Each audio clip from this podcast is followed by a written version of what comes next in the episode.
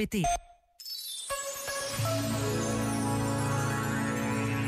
Para conhecermos os amigos, é preciso passar pelo sucesso e pela desgraça. No sucesso, verificamos a quantidade.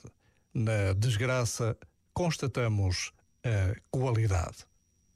Já agora, vale a pena pensar nisto.